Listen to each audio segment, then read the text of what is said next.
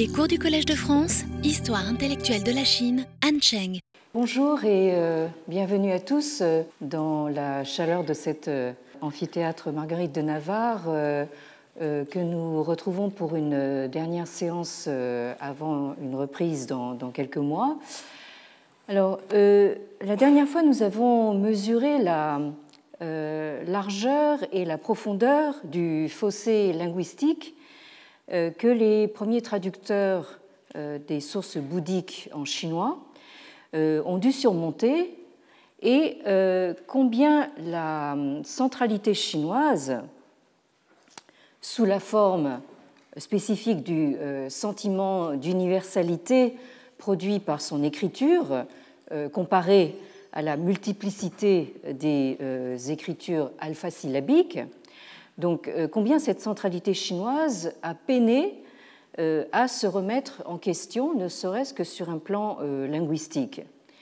Et pourtant, non seulement des moines bouddhistes chinois comme Fa Xian, au tout début du Ve siècle, ont éprouvé le besoin de faire toute la route jusqu'en Inde, mais certains d'entre eux, comme Tao Zheng, compagnons de route de Fa Xian, sont allés jusqu'à décider tout simplement de rester en Inde et de ne plus retourner en Chine, considérée comme cette maudite terre marginale ou terre des confins.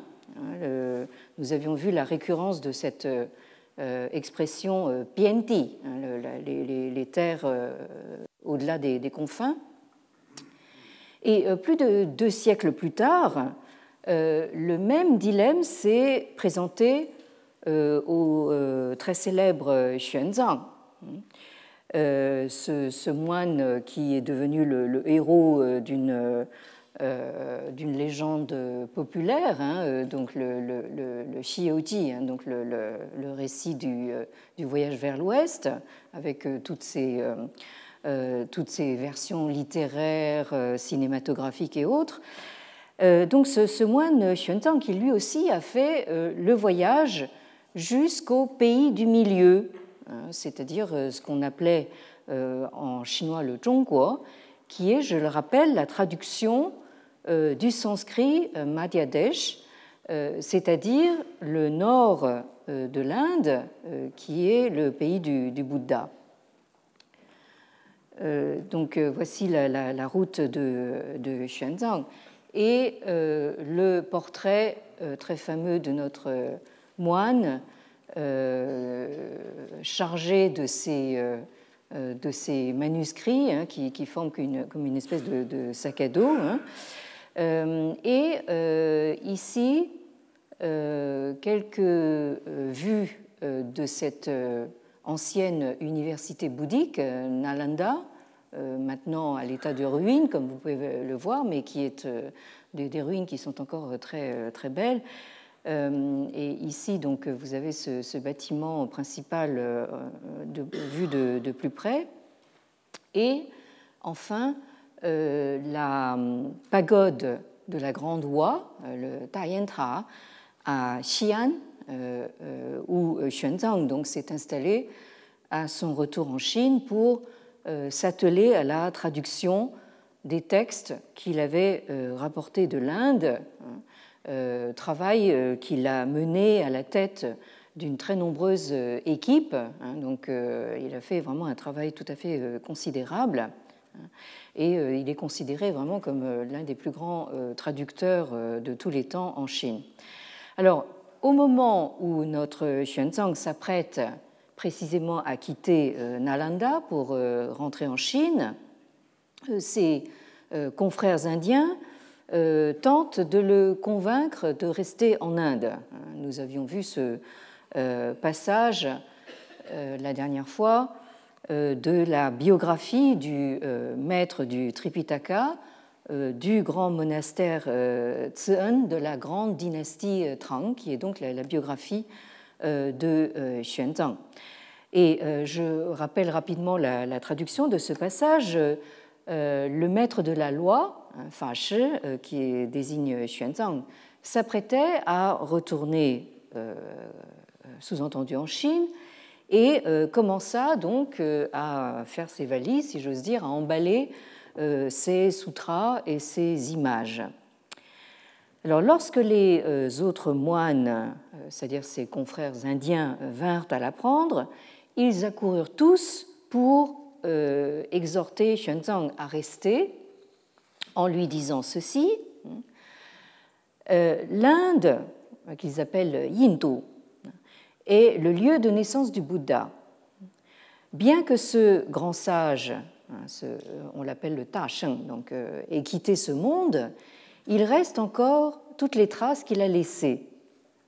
Et faire le tour des lieux saints pour lui rendre un culte devrait suffire à combler n'importe quelle vie. Pourquoi donc voulez-vous vous en retourner après avoir fait l'effort de venir jusqu'ici ? En outre, et c'est la phrase que j'ai surlignée en rouge, en outre, la Chine, Jinnako, est une terre de mlecchha qui n'ont que mépris pour les hommes et pour la loi. Voilà pourquoi pas un seul Bouddha n'y est né. Les gens en Chine ont un esprit étroit et profonde est leur immoralité. Ici, le terme « ko » est un terme assez fort qui désigne vraiment de la saleté, de l'impureté. Voilà pourquoi les saints et les sages n'y vont pas. Le climat est rude et la terre hérissée de montagnes. Voilà bien de quoi être nostalgique ou voilà bien de quoi y réfléchir à deux fois. Donc ici, le raisonnement, c'est que la Chine, c'est vraiment un pays de sauvages. Pourquoi est-ce que, après être venu jusqu'à la terre du Bouddha, pourquoi est-ce que vous auriez envie d'y retourner ? Alors nous avons observé d'abord que dans la bouche de ces moines indiens, la Chine est désignée de manière phonétique, c'est-à-dire sous le nom de Jinnako, le pays de Jina.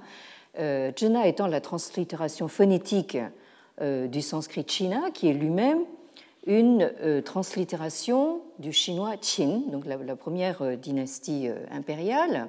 Et il est intéressant de noter à ce propos que cette désignation purement phonétique, qui fait totalement abstraction donc de la notion de centralité chinoise qui est dans Zhongguo, le pays du milieu, cette désignation a été reprise bien plus tard au Japon, notamment à l'époque Meiji, au XIXe siècle, par des Japonais qui voulaient ainsi affirmer leur volonté de ne pas reconnaître la centralité chinoise et revendiquer ainsi la centralité pour le Japon.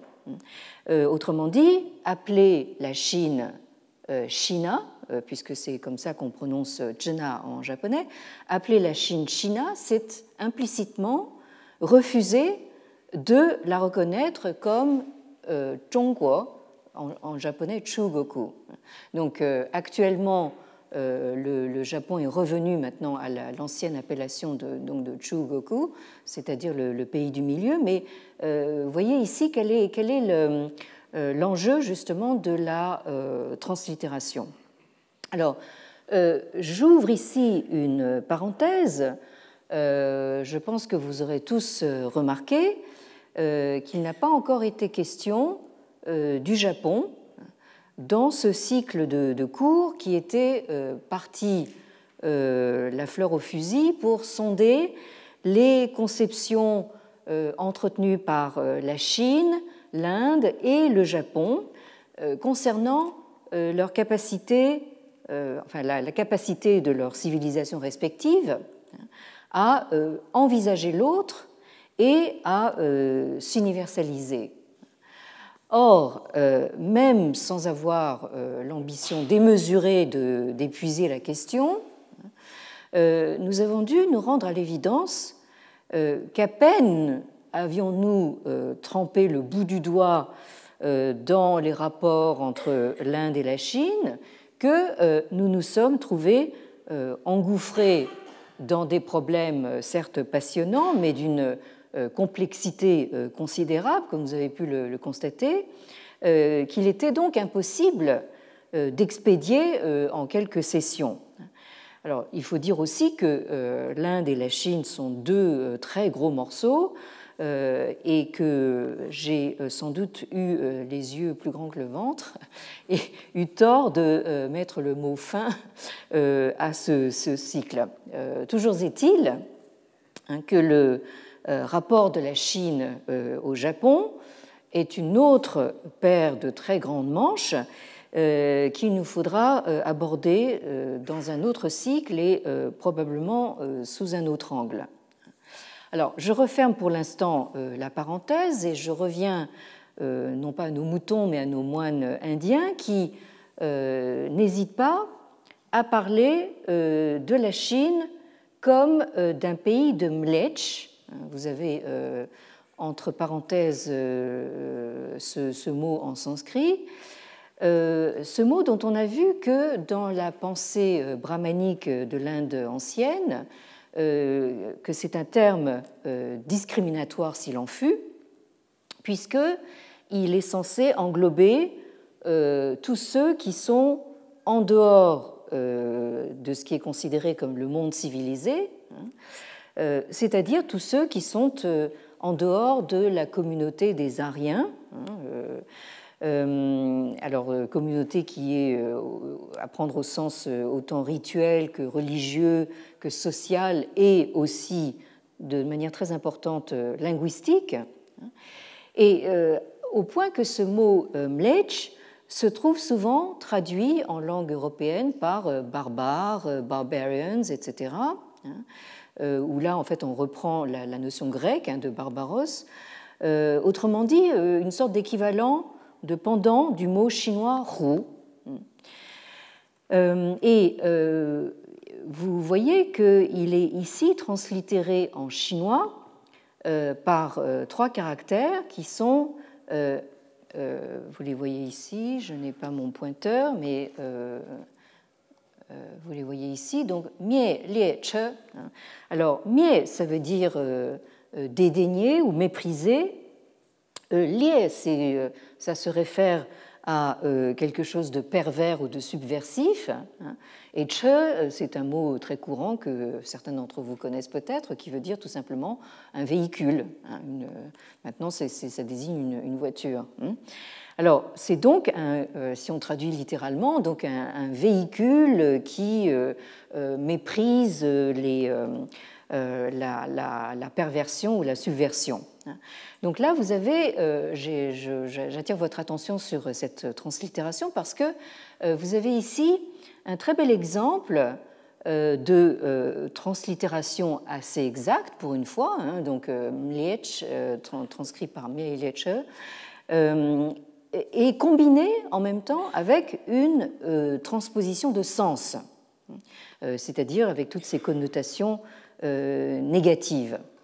Alors, pour vous donner une idée d'une autre trouvaille beaucoup plus récente, celle-là, la translittération de Coca-Cola, qui se dit en chinois Coca-Cola, qui veut dire, donc, alors Coca-Cola, ça vous rend la prononciation de Coca-Cola, et en même temps, ça fait sens parce que ça veut dire, donc, c'est quelque chose qui est agréable à la bouche et qui vous procure du plaisir.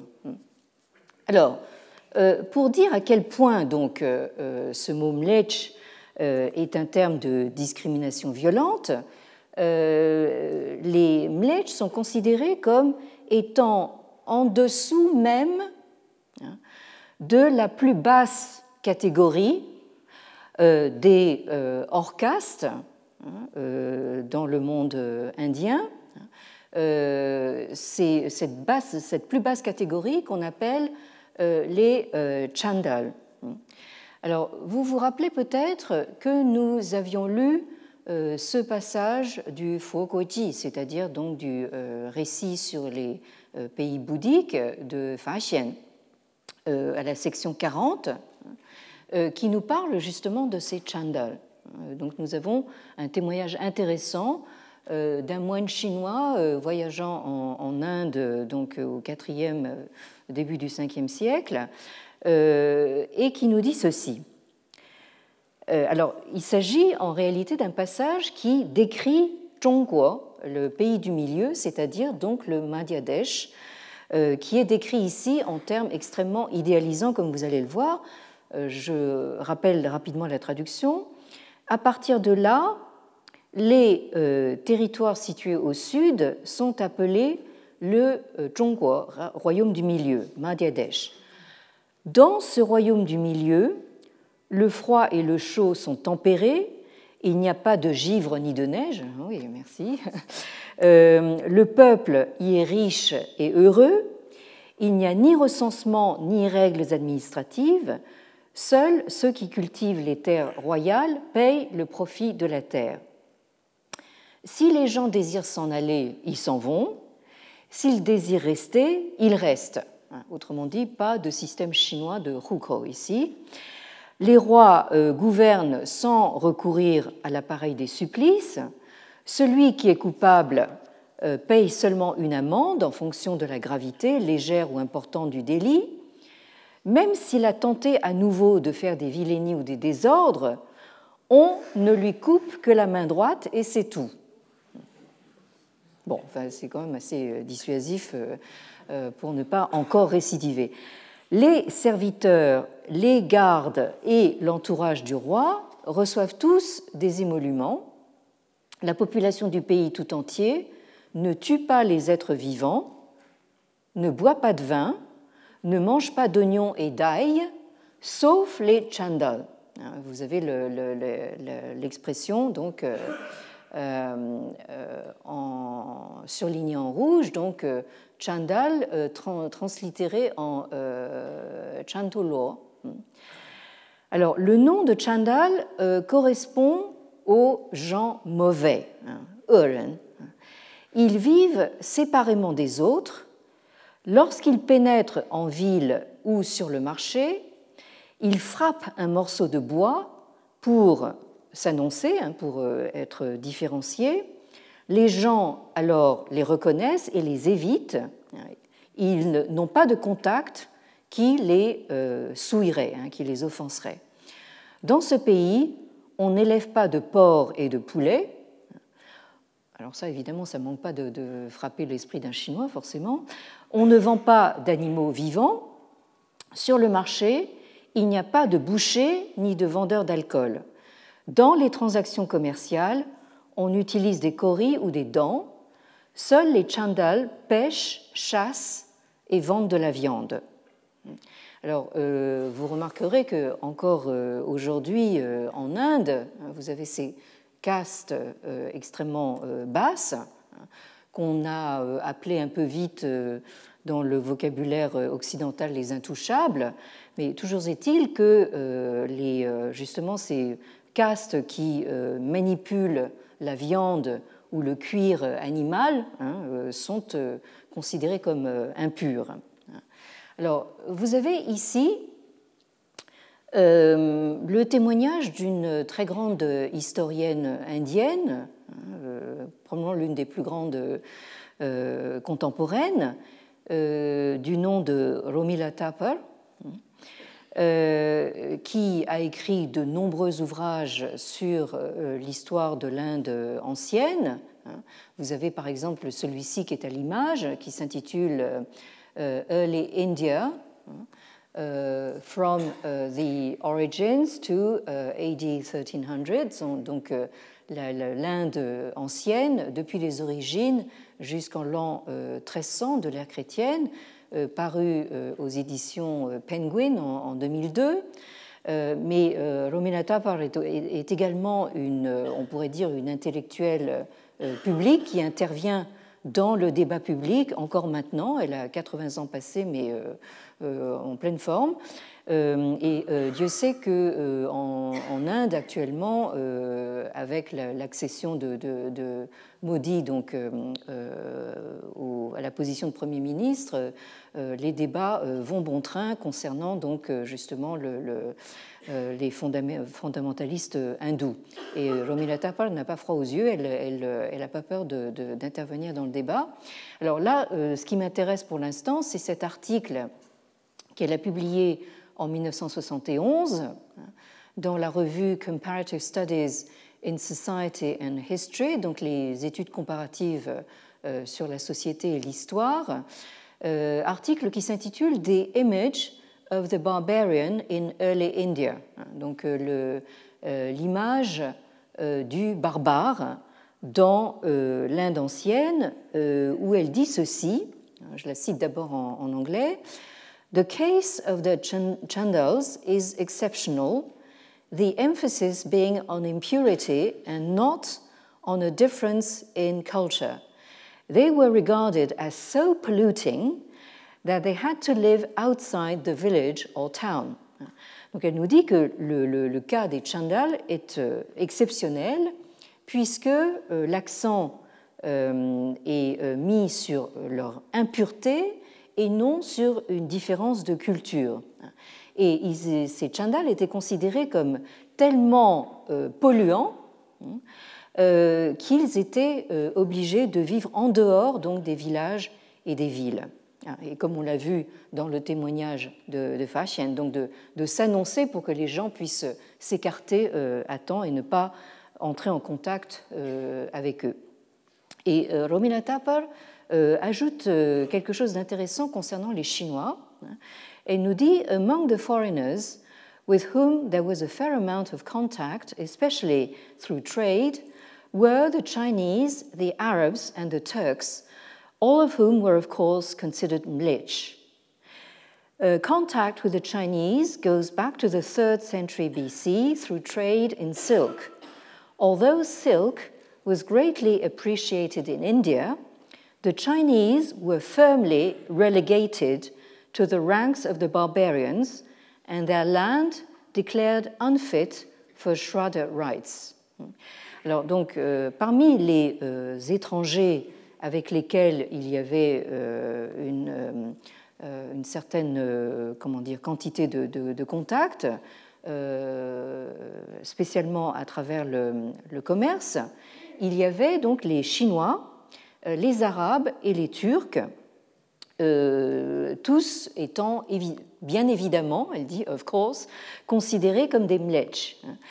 Les contacts avec les Chinois remontent au IIIe siècle avant l'ère chrétienne à travers le commerce de la soie. Et bien que la soie ait été grandement appréciée en Inde, les Chinois étaient relégués très fermement au rang de barbares et leur pays, leur terre, était considérée comme non propre, inappropriée pour les rites Shraddha, c'est-à-dire les rituels dédiés aux ancêtres.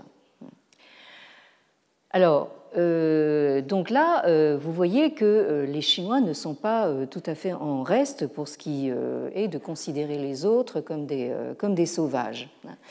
Vous avez également des considérations intéressantes dans cet ouvrage important de l'indianiste allemand qui est mort prématurément, qui a vécu de 1940 à 2000, Wilhelm Halbfass, qui a publié un livre qui est paru d'abord en allemand en 1981 et qui a été traduit en anglais pour la première fois en 1990, qui est paru dans une première édition anglaise en Inde, à Delhi, aux éditions Motilal Banarsidass, et c'est un ouvrage qui est intitulé en anglais « India and Europe ».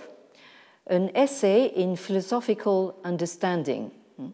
Donc l'Inde et l'Europe, un essai concernant la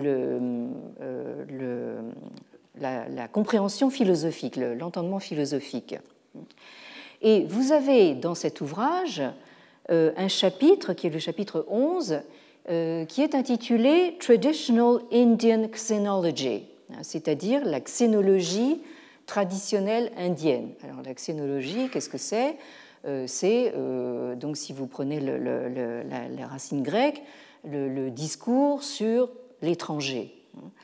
Et en gros, ce que Halbfass observe, c'est sa conclusion, c'est qu'en réalité, il n'y a pas véritablement de xénologie en Inde ancienne. Alors il commence par nous dire que les mlecchas, il reprend en fait les considérations de Romila Thapar, les mlecchas se situent même en dessous de la caste la plus basse, c'est-à-dire encore plus bas et encore plus éloignée de la norme rituelle brahmanique que les Chandals. Et Halbfass nous explique que, en réalité, au lieu de nous représenter l'ordre hiérarchique de manière verticale, hein, puisqu'on a dit jusqu'à maintenant donc une caste encore plus bas que la plus basse caste, on peut essayer justement de visualiser ce schéma justement de pensée sociale et xénologique comme une séquence de cercles concentriques qui tournerait autour d'un centre de pureté rituelle et de perfection rituelle. Et vu à partir de ce centre, les membres les plus éloignés donc, de la structure sociale, c'est-à-dire les Chandals, constituent donc une transition vers les mlecchas. Donc c'est la dernière caste, hein, et ensuite encore plus loin de la norme rituelle, vous avez les mlecchas, donc c'est-à-dire les non-aryens, hein, et les mlecchas, à leur tour, forment la transition carrément vers l'animalité. Donc les mlecchas, c'est la dernière catégorie humaine ou plutôt subhumaine avant les animaux. Donc vous voyez combien ça peut faire plaisir à un Chinois de se retrouver, donc, ou à un Arabe ou un Turc d'ailleurs, enfin de se retrouver donc catégorisé comme ça. Alors bien sûr, Halbfass précise que cette perspective, c'est celle des brahmines, des brahmanes, qui sont les auteurs, bien évidemment, de la majorité des textes qui nous expose cette représentation. Et donc, il est clair que les brahmanes se considèrent comme le centre de ce système de cercles concentriques où les étrangers, les mlecchas, apparaissent comme une sorte de, comment dire, d'extension extérieure, hein, de la société hindoue. Et Halbfass rappelle également quelque chose qu'on trouve déjà dans les Upanishads, c'est-à-dire donc qu'il faut absolument pour un brahman éviter tout contact avec les mlecchas. Vous avez cette prescription dans les Upanishads qu'un brahman ne doit pas voyager, je cite, jusqu'aux confins du monde, hein, puisque là, nous sommes dans des terres qui ne sont pas justement les terres propres aux Aryens et où on est exposé justement à tout ce qui est impur, dangereux, pécamineux et mortifère. Et de la même façon, un brahman n'est pas censé donc apprendre la langue des mlecchas, des étrangers. Il ne doit pas chercher à converser avec eux, ni à rendre visite à leur pays. Et bien sûr, c'est absolument en fait déconseillé de rendre la langue sanscrite, la langue sacrée des dieux, accessible donc aux barbares étrangers. Alors, Halbfass continue en remarquant que, avec l'apparition des jains et des bouddhistes, hein, évidemment, tout change. Hein, c'est-à-dire que les jains et les bouddhistes s'opposent de façon assez marquée à la vision donc, des brahmanes, puisque pour eux, le facteur héréditaire est remplacé par des critères donc, éthiques. Et il y a, nous dit Halbfass, dans le bouddhisme Hinayana, le bouddhisme ancien du petit véhicule, déjà une attitude universaliste et missionnaire qui devient évidemment d'autant plus accentuée avec le bouddhisme Mahayana, c'est-à-dire le bouddhisme du grand véhicule, celui qui s'est le plus répandu en Chine. Et nous avions vu justement que le maître bouddhiste idéal, c'est celui qui, justement, sait s'adapter, adapter son enseignement au mode de compréhension de ses disciples. Et c'est pour cela qu'il doit non seulement être disposé, mais être capable d'apprendre leur langue, d'apprendre des langues étrangères et de les enseigner donc, en fonction justement des cadres de pensée et des cadres linguistiques de l'auditoire auquel il s'adresse. Et on sait, nous l'avions vu, que le Bouddha lui-même n'a pas enseigné en sanskrit, hein, mais dans une langue vernaculaire, donc parlée dans le nord-est de l'Inde. Alors plus généralement, Halbfass en arrive à observer que l'Inde des brahmanes ne s'est pas véritablement intéressée à ce qui n'était pas elle, hein, elle ne s'est pas véritablement intéressée à l'autre. Et il nous dit qu'il n'y a pas, on ne trouve pas, hein, ça c'est vraiment, enfin, je dois dire, la découverte stupéfiante que j'ai faite en parlant avec Charles Malamud, ce grand indianiste français dont je vous ai déjà parlé, de découvrir qu'il n'y a pas de compte-rendu venant des milieux brahmaniques, hindous, hein, sur les pays étrangers et sur les terres lointaines. Et de façon encore plus étonnante, nous avons pu constater à travers l'histoire qu'il y a eu une sorte de colonisation, évidemment entre huit paires de guillemets, indienne de l'Asie de l'Est et de l'Asie du Sud-Est, avec l'expansion du bouddhisme notamment, hein, mais ça ne se reflète pas, hein, dans la littérature sanscrite. Et en fait, en règle générale, vous avez assez peu vraiment très peu d'échos, hein, sur les activités bouddhistes en dehors de l'Inde, hein, dans la littérature bouddhique indienne. Et la chose vraiment extraordinaire, c'est que, par exemple, les voyages des missionnaires, les grands projets de traduction dont nous avons tellement parlé, l'enthousiasme avec lequel le dharma bouddhique, la loi bouddhique, a été accueillie par autant de traditions asiatiques, hein, tout ça est à peine mentionné dans la littérature indienne ancienne, hein, et a eu très peu de débats, a eu très peu d'influence sur les débats entre hindouisme et bouddhisme.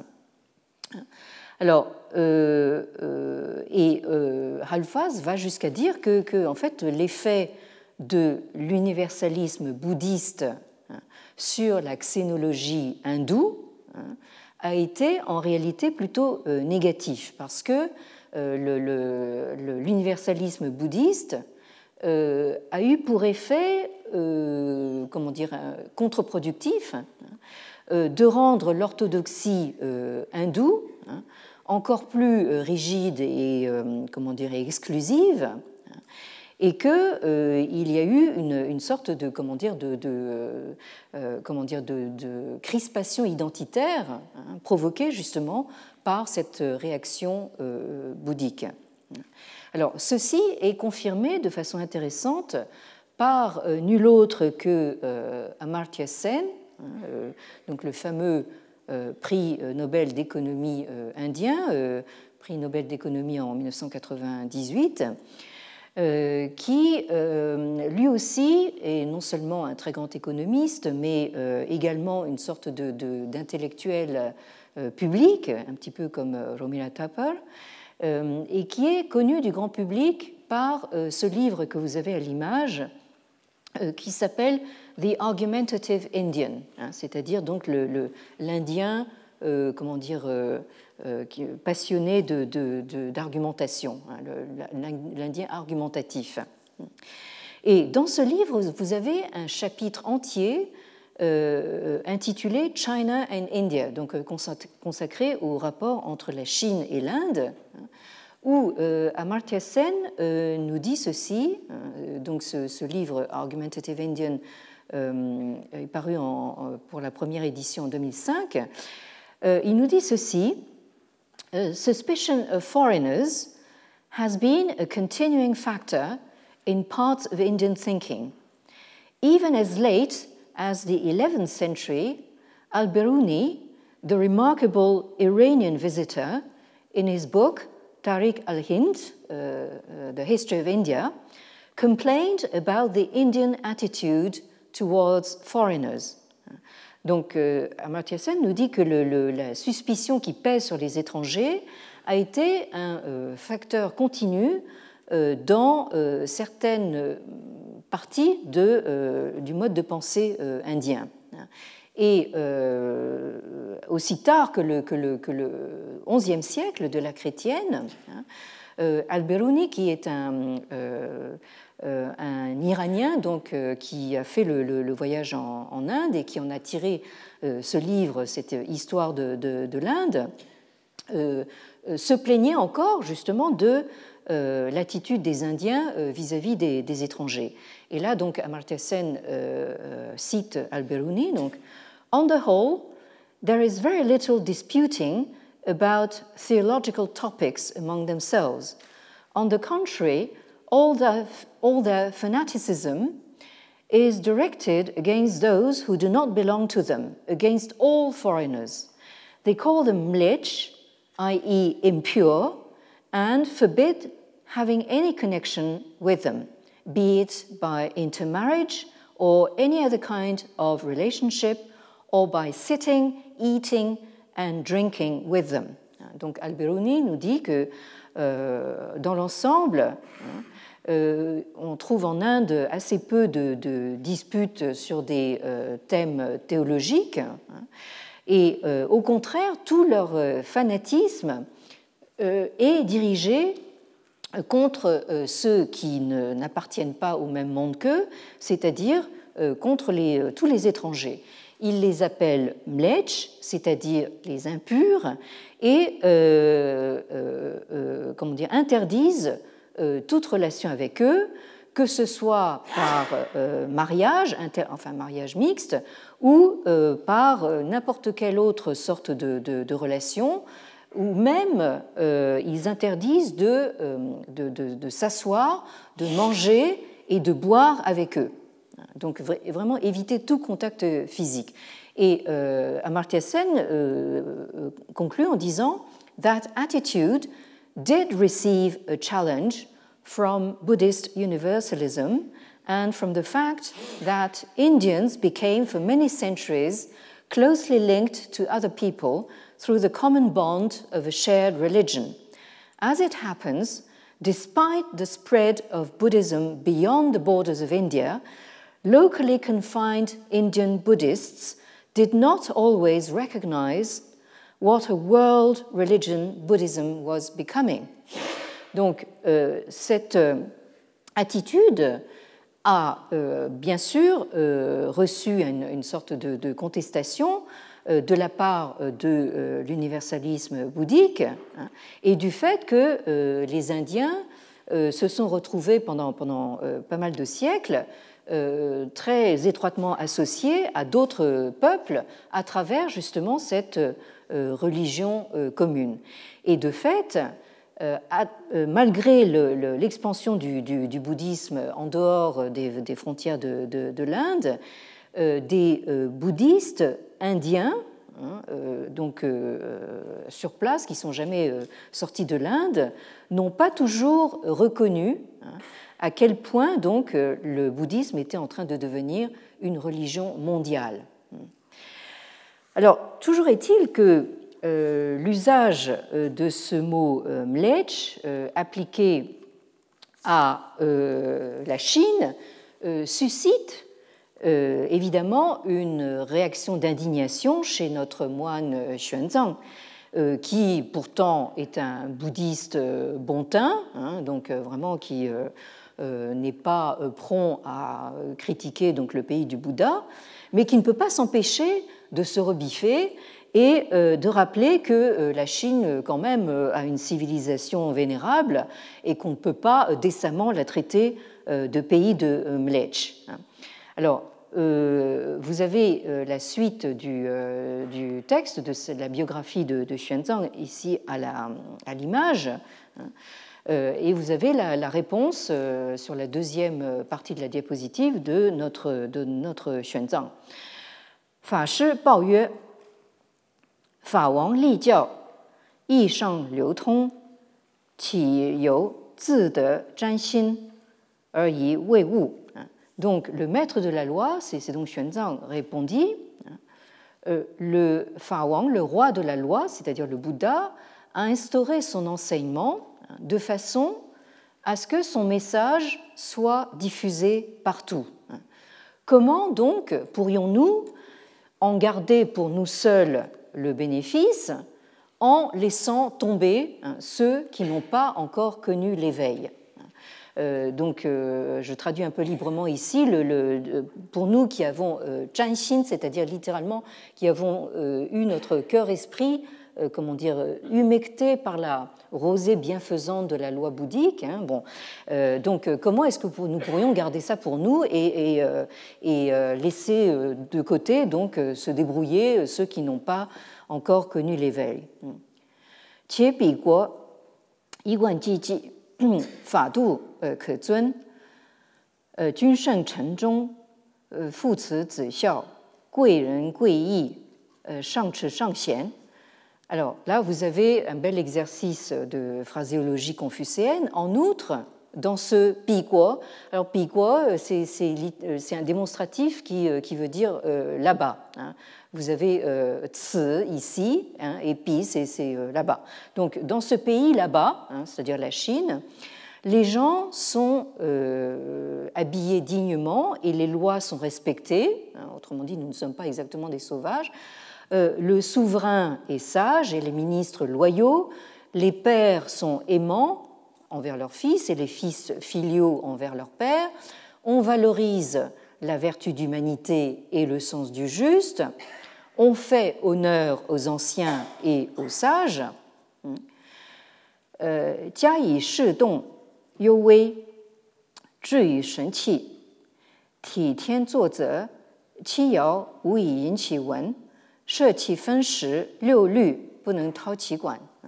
Alors, il faut ajouter que en Chine, le savoir est profond jusqu'à l'insondable et que la sagacité rejoint le divin. Alors, les Chinois prennent le ciel comme modèle et les 7 planètes n'ont pas de secret pour eux. Ils ont inventé des instruments pour diviser le temps et les 6 tons musicaux n'ont pas de secret pour les instruments avant. Gu neng qu yi fei zou, gan zhi gui shen, xiao xi yin yang, li an wan wu. C'est ainsi qu'ils ont été capables de dompter les animaux, de se mettre au diapason des démons et des esprits, de s'adapter aux fluctuations du yin et du yang et d'apporter paix et bienfait aux 10 000 êtres. Hein, autrement dit, la Chine, ce n'est pas un pays de barbares noyé dans le chaos. Hein, au contraire, c'est une terre tout à fait bien gouvernée. Ziyi fa dongpi, xianzhong da cheng, ding shui cheng ming, jie xiang fen fu. Depuis que, alors là, maintenant, on passe de la phraséologie confucéenne à la phraséologie bouddhique. Alors, depuis que la loi léguée par le Bouddha s'est répandue à l'Est, les Chinois donc ont mis l'accent sur le Ta-sheng, c'est-à-dire le grand véhicule, à savoir le Mahayana. Ils pratiquent la méditation qui décante l'esprit comme de l'eau calme et observent les règles de la discipline qui diffusent le parfum de leur influence. Alors là, vous avez cette prose extrêmement fleurie que vous avez dans les textes bouddhiques. Tout ça pour dire que les Chinois sont devenus de bons bouddhistes. Bon, non seulement ils ne sont pas des sauvages, mais ils ont même été capables d'adopter donc le message bouddhique. Fa Xian Tao Zheng, Yuan Yu Shi Di Qi Gong. Alors, ils ont fait vœu de parvenir à l'illumination et aspirent à atteindre la 10e terre, c'est-à-dire le 10e degré de la voie du Bodhisattva. Ils joignent les mains et cultivent leur esprit afin de parvenir à la réalisation des 3 corps, du Bouddha. Alors tout ça, ça fait allusion à des éléments de la doctrine bouddhique qui serait trop long de développer pour l'instant. Donc les 3 corps, le Sanshen, les 3 corps du Bouddha, c'est le Trikaya, en fait la notion que le Bouddha en réalité se manifeste sous forme de 3 corps. Alors Xiang Mong Ta-sheng, Jiang Ling, Qin Mo Fa Hua. Donc, en direction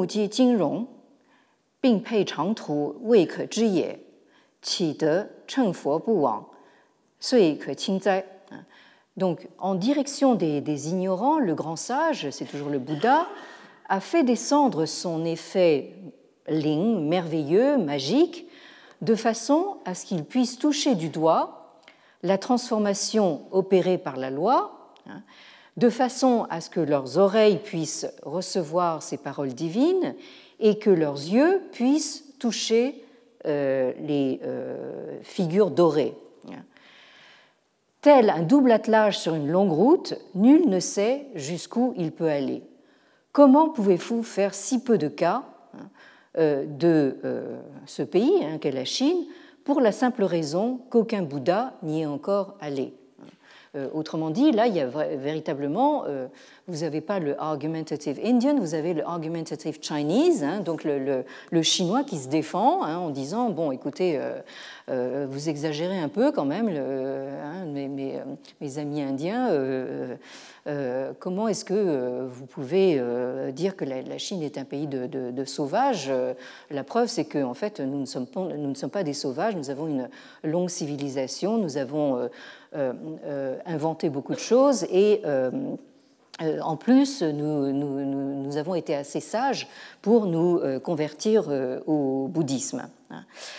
Alors concernant donc justement cette opposition entre l'Inde et la Chine et cette façon de se traiter mutuellement donc de barbares, je voudrais vous citer un dialogue entre deux de nos grands intellectuels français, à savoir Roger-Pol Droit, donc philosophe de son état, et Dan Sperber. Vous avez ici la couverture de ce livre qui s'appelle « Des idées qui viennent », paru chez Odile Jacob en 1999. Et dans ce dialogue, Roger-Pol Droit a cette considération qui me paraît très intéressante. Il nous dit « Il faudrait peut-être distinguer entre des identités collectives closes sur elles-mêmes, sans être nécessairement impérialiste, dominatrice ou expansionniste, et des identités éventuellement plus ouvertes aux autres, mais qui sont en même temps de vrais impérialismes. Je mettrai dans la première catégorie la culture traditionnelle de l'Inde. Alors, il faut rappeler quand même que Roger-Pol Droit est un bon connaisseur de la philosophie indienne. Il a fait paraître ses deux ouvrages, L'oubli de l'Inde, une amnésie philosophique, et Le culte du néant, les philosophes et le Bouddha, parus respectivement en 1989 et 1997, qui sont en édition de poche aux éditions du Seuil. Alors, Roger-Pol Droit nous dit ceci à propos de l'Inde. Elle est extraordinairement close sur elle-même, autocentrée à un tel point que l'européocentrisme à côté n'est rien. Tout ce qui est situé hors du sous-continent indien n'existe pas. Tout ce qui n'est pas lié d'une manière ou d'une autre au brahmanisme n'a pas de contenu. Tous les étrangers, les mlecchs, n'ont même pas le statut des métèques chez les Grecs. Ils sont assimilés aux intouchables et, aussi brillants et de bonne volonté qu'ils soient, ils doivent renaître à l'intérieur du système des castes pour se délivrer.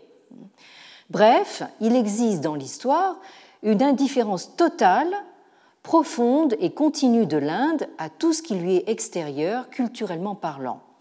Mais à cette clôture ne correspond aucun expansionnisme. Il y a certes une diffusion culturelle des croyances et des critères esthétiques de l'Inde dans toute l'Asie du Sud-Est, mais il n'y a pas de volonté indienne de conquérir des régions extérieures. On le vérifie d'ailleurs encore maintenant. Vous voyagez en Asie du Sud-Est, vous voyez des traces de la culture indienne absolument partout, mais vous ne voyez pas d'entreprises indiennes, exploiter le terrain ou s'implanter dans ces pays. En revanche, continue Roger-Pol Droit, il est évident qu'on constate, d'Hérodote à l'anthropologie moderne, une attention de l'Europe aux autres, une volonté de se demander comment ils s'organisent et pensent, une tentative pour étudier leurs mœurs, classer leurs apports, et cette volonté de connaître les autres s'est accompagnée d'un impérialisme militaire et commercial, d'une mainmise sur l'économie mondiale.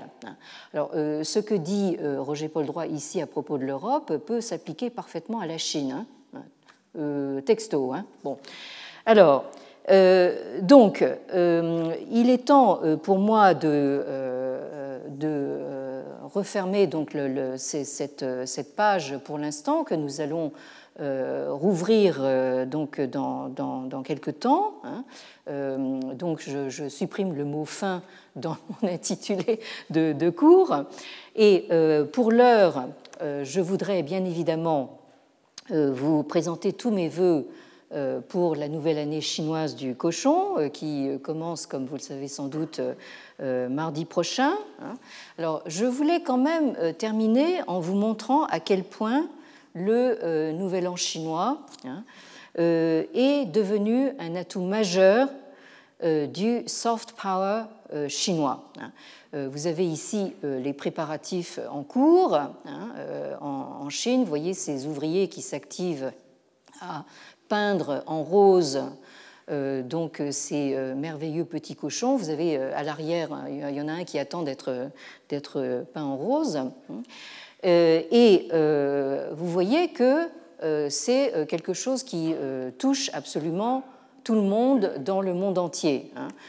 Ici, vous avez cette série animée anglaise, qui a d'ailleurs provoqué pas mal de remous en Chine, mais elle s'est rattrapée à temps, et maintenant vous avez un petit film qui s'intitule Peppa's Chinese New Year, donc le nouvel an chinois de Peppa qui est cette petite truie, cette petite porcelette anglaise. Vous avez ici donc les Américains qui s'y mettent aussi. Vous avez la reproduction d'un hongbao, donc une enveloppe rouge. Vous savez que c'est la coutume pour le Nouvel An chinois de donner de l'argent dans une enveloppe rouge, et vous pouvez même le donner en dollars maintenant. Gucci a toute une gamme de produits, donc spécialement pour l'occasion. Là, vous avez donc un manuel d'apprentissage du chinois qui s'intitule Pig Takes Selfies, donc le porcelet prend des selfies. Hein. Et moi, pour ma part, je voudrais justement en profiter pour vous conseiller de lire ou de relire La philosophie du porc de Liu Xiaobo. Liu Xiaobo qui a passé de très nombreuses années dans les prisons chinoises, qui est mort d'ailleurs d'un cancer en 2017 et qui a reçu, comme chacun sait, le prix Nobel de la paix en 2010, mais il n'a pas pu aller le recevoir lui-même étant donné qu'il était en prison. Et même sa femme, en fait, n'a pas pu, qui était en résidence surveillée, n'a pas pu y aller non plus. Et donc, vous avez ici, hein, nous avons le privilège d'avoir en français la traduction et la présentation par Jean-Philippe Béja, qui est un excellent spécialiste de la Chine contemporaine, et qui a présenté et traduit cet essai qui s'intitule « La philosophie du porc » et autres essais. Alors, dans cet essai, Liu Xiaobo nous explique que « Zhu de Zhexue », la philosophie du porc, c'est « Zhen yang rang zhu men chi bao le jiu shui, shui xing le jiu chi ». Donc, la philosophie du porc, c'est comment faire en sorte que les porcs, une fois qu'ils ont assez mangé, se mettent à dormir, et une fois qu'ils ont dormi, se remettent à manger. Autrement dit, là, c'est une allusion très claire à la façon dont le régime chinois actuel traite ses citoyens. Donc, ne faites pas de politique, mangez, dormez, consommez. Liu Xiaobo conclut en disant « On ne peut se résoudre à une vie de porc, l'homme a besoin de liberté ». C'est donc là-dessus que je vous laisserai. Ici, Liu Xiaobo soulève une question absolument cruciale pour nous et pour notre époque, à savoir la Chine est-elle encore une civilisation ? La Chine est-elle encore un centre de civilisation capable de penser et de créer ? Ça, c'est une question que nous allons continuer d'explorer en nous tournant notamment vers la contestation japonaise de la centralité chinoise et aussi en nous demandant si la notion de civilisation a été en Asie un facteur d'unité ou bien de tension. Alors, donc, je vous donne rendez-vous dans quelques mois pour la suite de cette exploration, mais j'espère vous retrouver dès cet après-midi, hein, puisque ici au Collège de France, nous aurons une conférence de Madame Julia Murray, professeure à l'Université du Wisconsin, éminente spécialiste des représentations iconographiques de Confucius, qui va nous parler du culte des reliques de Confucius à 14h30 en salle 2. Et je rappelle rapidement le programme de la suite pour 2019. Donc, le mardi 21 mai, nous aurons une conférence de M. John Makem de Melbourne, en Australie, qui nous parlera des rapports entre philosophie chinoise et valeurs universelles, précisément. Le jeudi 23 mai, M. Peter Zarrow, de l'Université du Connecticut, posera la question de savoir si le grand lettré de la fin de l'époque manchoue, Kang Youwei, est à considérer comme un penseur utopiste. Tout au long du mois de juin, nous aurons 4 conférences de Madame Valerie Hansen de l'Université de Yale sur la route de la soie vue de la Chine. Enfin, le jeudi 20 juin, nous aurons une conférence de M. Ron Saucy de l'Université de Chicago qui, lui, tient à s'exprimer dans un très bon français et qui nous parlera de littérature chinoise et de littérature chinoise transfrontière. Comment est-ce que la littérature chinoise en fait a dialogué avec d'autres littératures en Asie. Et enfin, pour conclure cette année bien occupée, le jeudi 27 juin, pendant toute la journée, aura lieu un colloque international d'historiens qui vont justement parler de violences politiques en Asie, d'historiens donc venus de l'Inde ou travaillant sur l'Inde, le Japon et la Chine.